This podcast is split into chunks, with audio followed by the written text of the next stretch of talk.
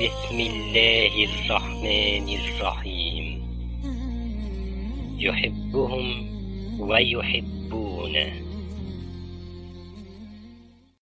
أول حاجة بتقراها من القرآن بعد ما تستعيذ بالله من الشيطان الرجيم هي بسم الله الرحمن الرحيم. يعني بسم الله أقرأ القرآن. زي المسافر لما بيرحل ولما بيوصل بيقول برضه بسم الله. وزي اللي بي- بيذبح بيقول برضه بسم الله يعني انت كمسلم لو عاوز تكون فعلا من أهل القرآن يبقى لازم كل فعل ليك في الدنيا يبدأ بسم الله فهل ده حالنا؟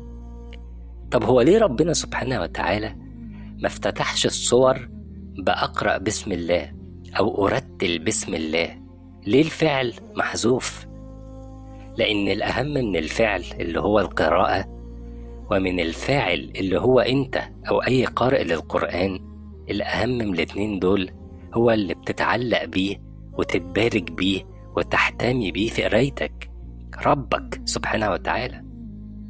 أصل قبل نزول القرآن كان العرب وأهل مكة بيبتدوا كتاباتهم ورسائلهم باسم الآلهة اللي كانوا بيعبدوها. فكانوا بيكتبوا مثلا باسم اللات أو باسم العزة فنزل القرآن علشان يمحو كل الشرك ده ويخلي ربك سبحانه وتعالى وحده قبل أي شيء. وقبل نزول القرآن كان أحد الديانات السماوية بتبدأ الدعاء باسم الأب والابن والروح. فنزل القرآن ببسم الله الرحمن الرحيم علشان يصحح ويرجع كل شيء لأصله. يرجع لأصله؟ هي بسم الله الرحمن الرحيم. كانت معروفة قبل الإسلام؟ طب اسمع كده لما سيدنا سليمان عليه السلام بعت خطابه لملكة سبأ بدأوا بإيه؟ إنه من سليمان وإنه بسم الله الرحمن الرحيم.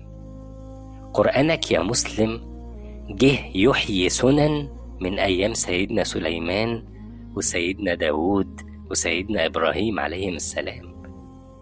عليهم وعلى نبينا السلام.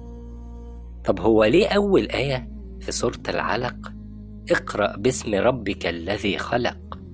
الفعل فيها مش محذوف أهو زي بسم الله الرحمن الرحيم.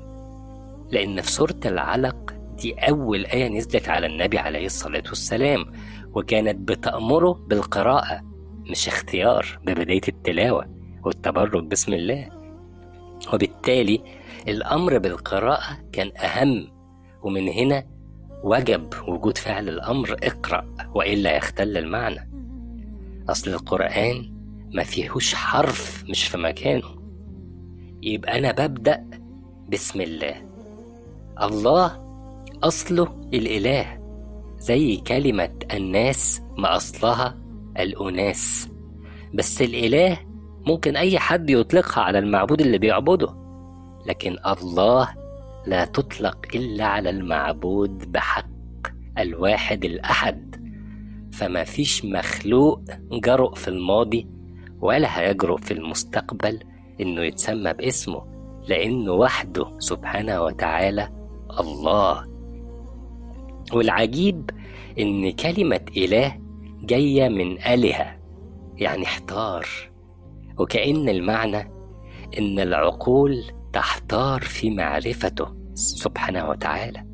وعلشان كده كثر الضلال والكفر والشرك وعجز عدد غير قليل من البشر إنهم يوصلوا له سبحانه وتعالى ويعرفوا حق معرفته. فاللهم لك الحمد على نعمة الإسلام وكفى بها نعمة. رب اغفر وارحم وأنت خير الراحمين.